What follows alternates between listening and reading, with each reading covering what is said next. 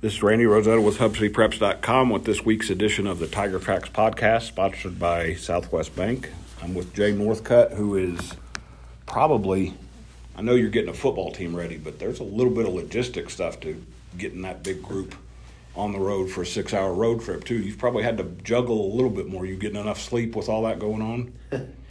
oh, sleep is always, you know, a, a valuable commodity. You probably know, no matter what's going on during the football season, you know, for sure. Um, but yeah, you hit the nail on the head with the logistics when traveling to El Paso. There's a lot that goes into moving a small army almost yes. of people out there, sure. And I've told you every time I pull up here for these, I see your guys coming, and that is a smaller. And I know all of them don't go on a varsity road trip, but how you managed, and I'm guessing you share this load with other coaches, to know all their names is pretty impressive to me. Yeah, it is a big load, and I definitely uh, have a lot of help, you know, that goes even beyond my coaching staff. Our front office uh, ladies here, Tanya McKeever and Ray Ann Thedford, they are just very, very valuable, and we're very grateful we have them. Yeah, those ladies that work in the office tend to be pretty irreplaceable. For sure. My, For sure. My mom had a job similar to that, and I remind her of that all the time. That I'm proud of her for doing that for so many years. But you guys get to play football for at least one more week because you took care of business against San Angelo Central just like you had the previous two weeks. When we talked afterwards, that one was a there was a little bit of lurch and a little bit of having to find ways to do things. A lot of that has to do with playing a team that's done for the year no matter what. Your guys found a way though, and that's kind of this the theme of this group I mentioned just Sunday. That's the theme of the defense for sure. What did you, when you went back and looked, what did you like about that game? Well, I liked the first half, Randy. Yeah, the first half was very likable um, for you. We had a great first half, really on both sides of the ball. I think we went in 31 to 14, I think was the score. Um, what I was disappointed in was just was just how we came out and played in the second half. I felt like we felt like the game was was it was in hand, and and the old Bobcats were just gonna lay down and let us beat them, and they had different plans, yep. you know, and so we had to really just fight to end that game up with a win, you know, and so hopefully we learned a lesson from that. Um, you know, there's always lessons to be learned from every game, and as you mentioned, we have we've had some really close games, so hopefully we carry that with us, you know, into this week and then beyond, you know, uh, that we have to play four quarters that may not be the worst thing that could have happened going into the playoffs to have a teachable moment or a coachable moment to come into this week with. Say, hey, look, that first half was great, but that's got to be a four quarter type thing. For sure, and luckily we didn't have to take a loss in order to learn that lesson. You know, hopefully it got our attention and, and we realized that, you know, we can't let our, our, our foot off the gas. You got you have a lot of options in crunch time, and I jokingly said this to you, and I just did to Hudson Hutchison that that last play. I'm just curious, is it called just get the ball to Leighton somehow because he Hudson put the ball up, and man, Leighton. Eh, I'd like to say, I think I said this week too. I'd like to say that's a surprise, but it's not a surprise after two years of watching the young man. Well, you know, as I mentioned, I think that night, Randy, any any play that, that ends up going to Leighton usually has a pretty good chance of, of being successful. And and really, you know, Central on that particular play, they covered us pretty yeah. well. That play didn't pan out like we had drawn it up. Uh, he just kind of used his athleticism and speed to get behind the defense, and then still there was a pretty small window for, for window. to throw that in, you know, and that's why football's a game of inches, and you know it was luckily an inch you know, short enough for him to get a hand on it and catch it, and that was really the difference in the game. Otherwise, you know, we'd most likely been up in or been into overtime. Yeah, because like you said, San Angelo was not ready to turn their equipment in. They just kept fighting. Sure. That quarterback impressed me, and Caden Spano said it afterwards. He's just really fast, and he's big, and he took. Cha- I don't know if you call them gambles or what, but he didn't mind testing you guys. No, he was a good player. We knew that going in, you know, and, and he really showed us, you know, why he is a good player, especially in the second half. Your guys' district is pretty ripe with pretty good quarterbacks, and he's right there with them. you said you had the district all district meeting today. I'm going to assume you guys did okay on offense. But uh, tomorrow. Tomorrow. Yeah. I'm going to assume then that you will do okay on offense, but there's going to be a lot of discussion of, hey, my quarterback did this and my quarterback did that, which explains why the defenses get tested so much. Well, for sure, you know, and everybody will have a good argument because, as you mentioned, they all have some really good players playing the QB position, really of all styles. You know, if you look at at Midland's QB and and uh, Permian's QB, they're a little bit different style, but they're mm-hmm. they're still really good players. Um, and then you look at the rest of them, as we've talked about, they're all all really good athletes. And you know, usually if you can have a pretty good quarterback, you got a chance to to win some games. You know, and even for Central, you know, they didn't end up winning a district game, but they were in a bunch of them, and they were mm-hmm. dang sure in ours, and had put up some points. You know, and so it was just an example of the parity that we had in our district. I think. Well, you guys have a pretty good quarterback. I know that we that's earth shattering news. Yeah, we have a, a a pretty pretty good one for sure and all of your guys deserve credit for the, la- the, last three weeks and picking themselves up. But when I went back and looked at the numbers, just the numbers, not I don't think I watched two of the games. Hudson was at his best those last three, maybe as good, as good as he's been in the last three weeks. Really, he, he was. Um, you know, he had the, the one game against Midland that, that he wasn't happy with. Um, but even looking back before that in the first, you know, six games, even leading into the, the legacy game where he won the Built Ford Tough Player of the Week for that performance where he threw for 520 yards, had a, had a really high completion percentage. Uh, he's just been so consistent, you know. And what I was impressed with last week is Central emptied the box. They played two man, which is a dare you to run defense, mm-hmm. you know, and we did run the ball on them. But we still found ways to throw it, which is really, I think, a a testament to HUD and the receivers for just finding ways to get open and HUD throwing it in some small windows. And I don't remember him getting touched very often. I mentioned that when I was starting the the helmet stickers today. Your offensive line stood up very well. I I don't remember him getting a lot of pressure.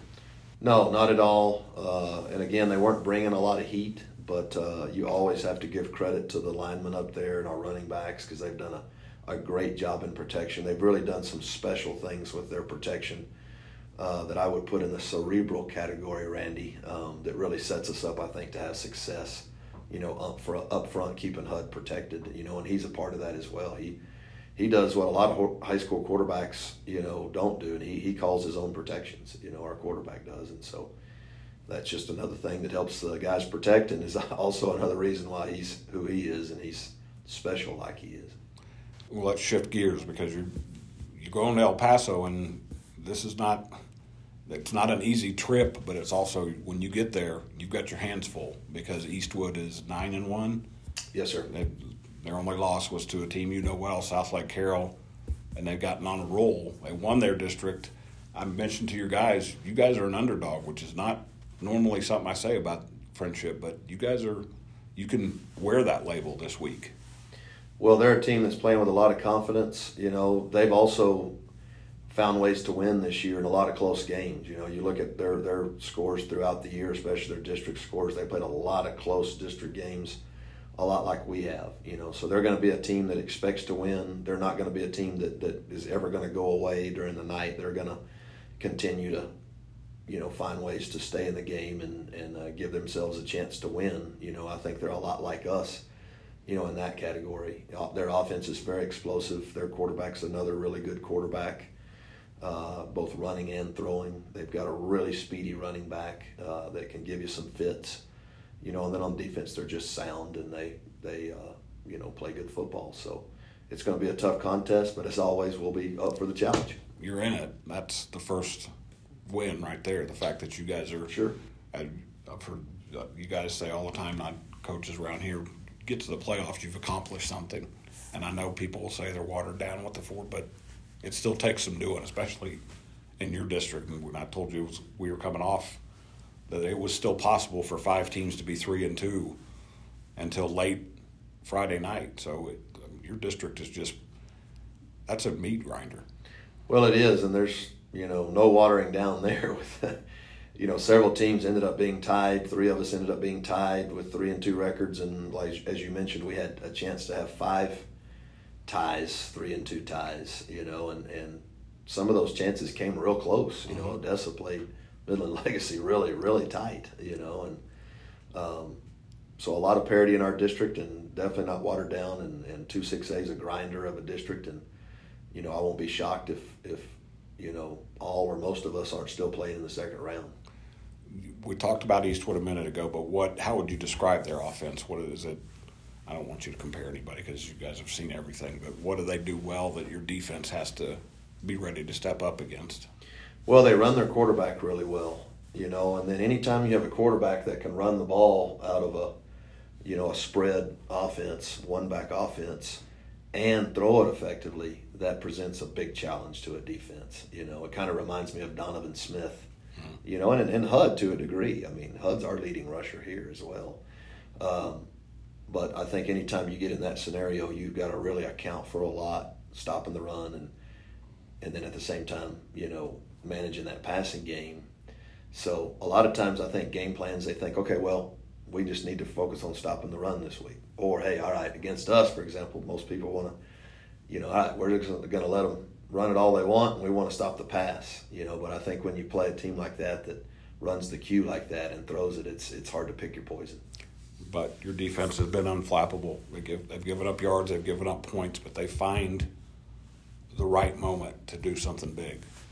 They really do, you know. I think that's a a testament to the character of the, of the guys playing on D. You know, uh, we've gone against some really explosive offenses this year. Uh, I don't feel like our guys have ever let up. You know, they're always having a next play mentality. Doesn't matter what's happened the play or the series before, or maybe the three series before. They're going to continue to find a way to get a, a stop or get a turnover. And, and a lot of times I think that's paid off for us. I think that kind of goes hand in hand with the offense. You know, when you guys when you got guys like HUD and and the receivers and running backs that we have with the OLs, you know, everybody on the team always is going to feel like you have a chance to win the game no matter what's going on. And so I think that kind of just plays together. I started out by talking about how busy you've been this week with everything else. And I know as coaches, you get you don't have time to kind of let stuff soak in and all that. But Jill Snyder said something, Monterey basketball coach, after they got beat in the regional championship game. First thing she said is, I hope my girls understand how fun and how great this season was, even though it's it hurts right now. Whether it's two weeks, six weeks, whenever, how important is that for you to know, for your guys to know that this has been a pretty cool journey for them this season? Oh, it's very important. You know, there's only a few teams, Randy, that finish their season with a win, and I mean very few. Mm-hmm. You know, so everybody goes through that. Uh, you know, other than those state champions that end up with a win. So there's always going to be a sour feeling. You know, no matter what kind of season you've had directly after, you know, you finish a season like that.